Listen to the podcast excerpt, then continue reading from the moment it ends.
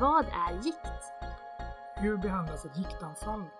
Och vad har urat för betydelse? Välkommen till Reumapodden. Jag heter Jonas Mortensson. Och jag heter Marit Stockfeldt. Vi är ST-läkare i reumatologi i Göteborg och producerar den här podden tillsammans med Martin Johelsson, också ST-läkare. Innehållet är faktagranskat på reumatologen vid Sahlgrenska universitetssjukhuset. Och dagens avsnitt handlar om gikt och baseras på Läkemedelsverkets behandlingsrekommendation om läkemedel vid gikt från 2016.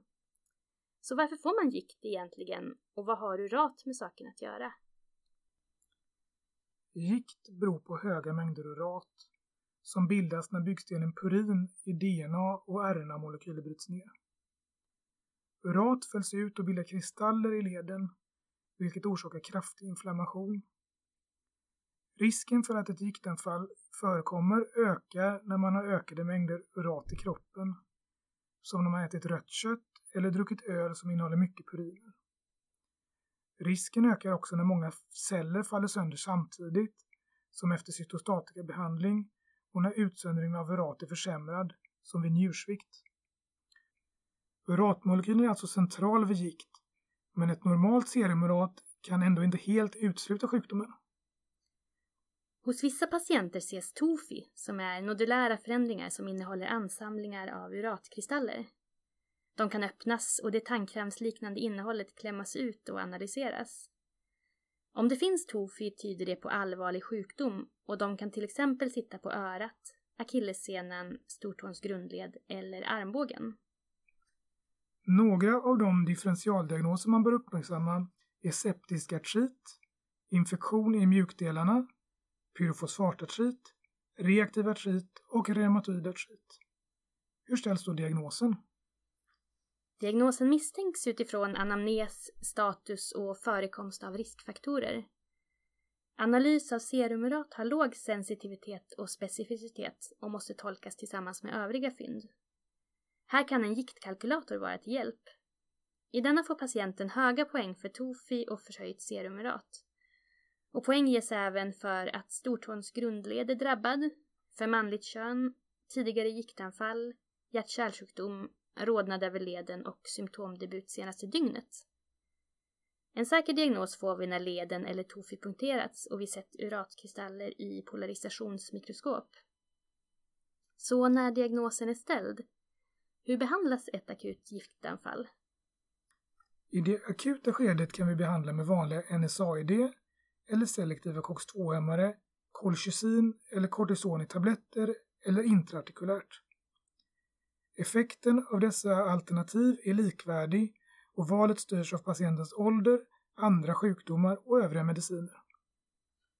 Livsstilsåtgärder som bör inledas omgående är att minska intaget av eller helt undvika alkohol. Vi avråder från att äta stora mängder kött, fisk och skaldjur och uppmuntrar till viktminskning. Regelbunden träning är viktigt, men kortvarig kraftig styrketräning kan faktiskt öka uratnivåerna. Om det går är det bra att sätta ut urathöjande läkemedel som tiazider, loopdiuretika och lågdos ASA. För att minska risken för nya anfall kan behandling med det uratsänkande läkemedlet allopurinol sättas in. Detta gäller framförallt vid upprepade anfall, men vi kan överväga insättning redan efter första giktanfallet. Detta gäller speciellt om patienten är under 40 år, har uratnivåer över 480, har tofi, skelettpåverkan, flera påverkade leder eller andra samtidiga sjukdomar. Behandlingen styrs av uratvärdet som ska ner under 360 mikromol per liter eller under 300 om patienten har tofi. Dosen allopurinol kan ökas en gång i månaden med 100 mg tills målvärdet i urat har uppnåtts eller till maxdosen som är 900 mg per dag. Vid ett akut giktanfall ska allopurinol inte sättas ut. I första hand tas patienter med gikt hand om i primärvården. Om septisk artrit inte kan uteslutas rekommenderas akut remiss till ortopeden. Remiss till reumatologen kan skrivas om man behöver hjälp med en diagnostisk ledpunktion eller kortisoninjektion eller om läkemedlen haft otillräcklig effekt eller vid svår kronisk sjukdom. Så, en typisk patient med gikt på vårdcentralen är en överviktig man med plötslig och kraftig smärta, rodnad och svullnad i stortåns grundled. Med anamnes, status och giktkalkylator får vi en sannolikhetsbedömning. För säker diagnos punkterar vi leden och skickar ledvätska för analys av kristaller. Akut behandling kan vara NSAIDs, COX-2-hämmare, kolchicin eller kortison. Och det är viktigt att diskutera förändring av livsstilen. Vid flera anfall, höga uratnivåer eller andra försvårande faktorer kan uratsänkande allopurinol sättas in i ett lugnt skede och doseringen avgörs av uratnivån. Vid oklar diagnos eller svår giktsjukdom utfärdas remiss till reumatologen.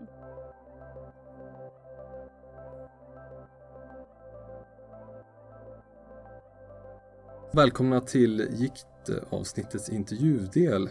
Vi har med oss Mats Delin som är läkare här på reumatologen, som forskar om gikt och som också varit med och tagit fram Läkemedelsverkets riktlinjer om gikt som kom förra året.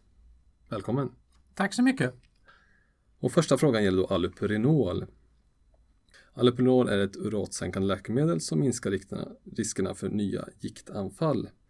När tycker du att man bäst startar upp allopurinol hos en patient som har sitt första giktanfall? Och traditionellt sett så har man ju sagt att man ska starta upp allopurinol i lugnt läge, det vill säga när det akuta anfallet har lagt sig. Och tanken har varit att om man startar i samband med det akuta anfallet så skulle man kunna förvärra det, att man skulle få ännu mer leder involverade eller så. Det finns enstaka studier där man har jämfört att starta upp allopurinol under pågående attack jämfört med att starta efter avslutad attack. Och om man ger patienten tillräcklig akutbehandling, det vill säga akut antiinflammatorisk behandling att ta till, så blir det egentligen ingen skillnad. Så enligt de studierna skulle man nog lika gärna kunna starta under pågående behandling, men det är nog lite för tidigt att aktivt rekommendera det idag.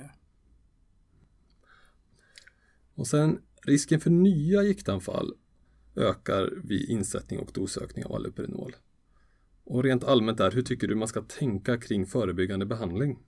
Och det är ju välkänt att när man sätter in uratsänkande behandling då börjar koncentrationen av urat att förändras, och det är en god hjälp för att få mer giktanfall. Så man ska informera patienten om risken att få ökad frekvens av attacker.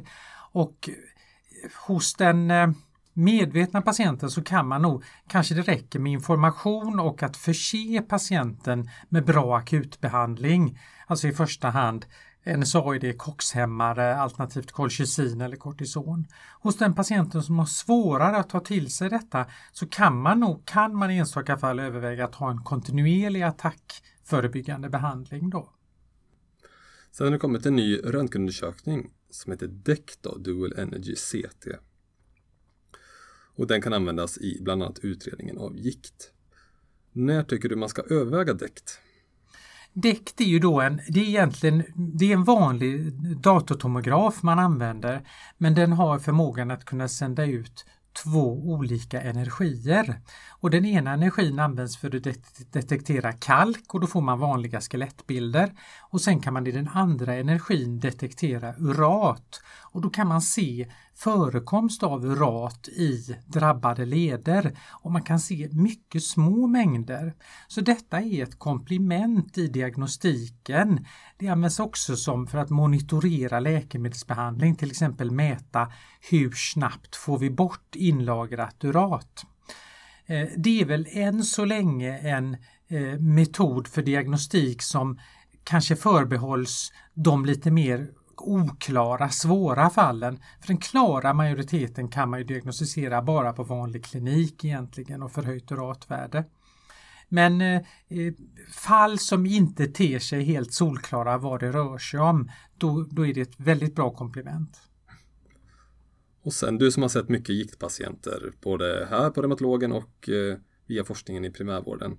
Tycker du att det är någonting särskilt som skulle kunna göras bättre i vården av giktpatienter, till exempel vid utredning och behandling?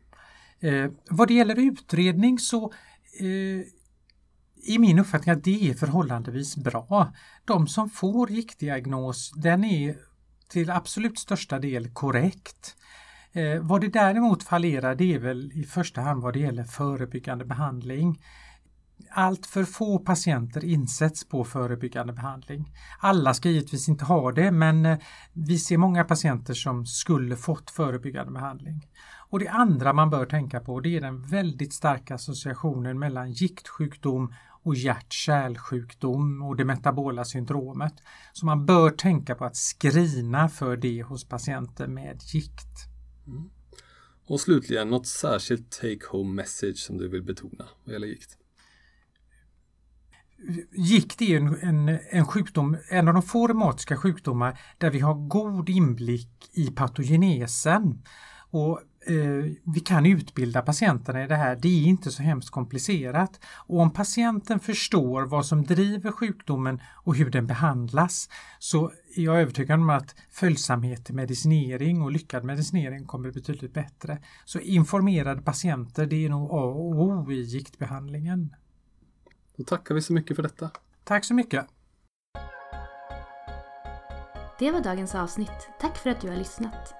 Om du har frågor, funderingar eller synpunkter på innehållet, kontakta oss gärna på reumapodden@vgregion.se.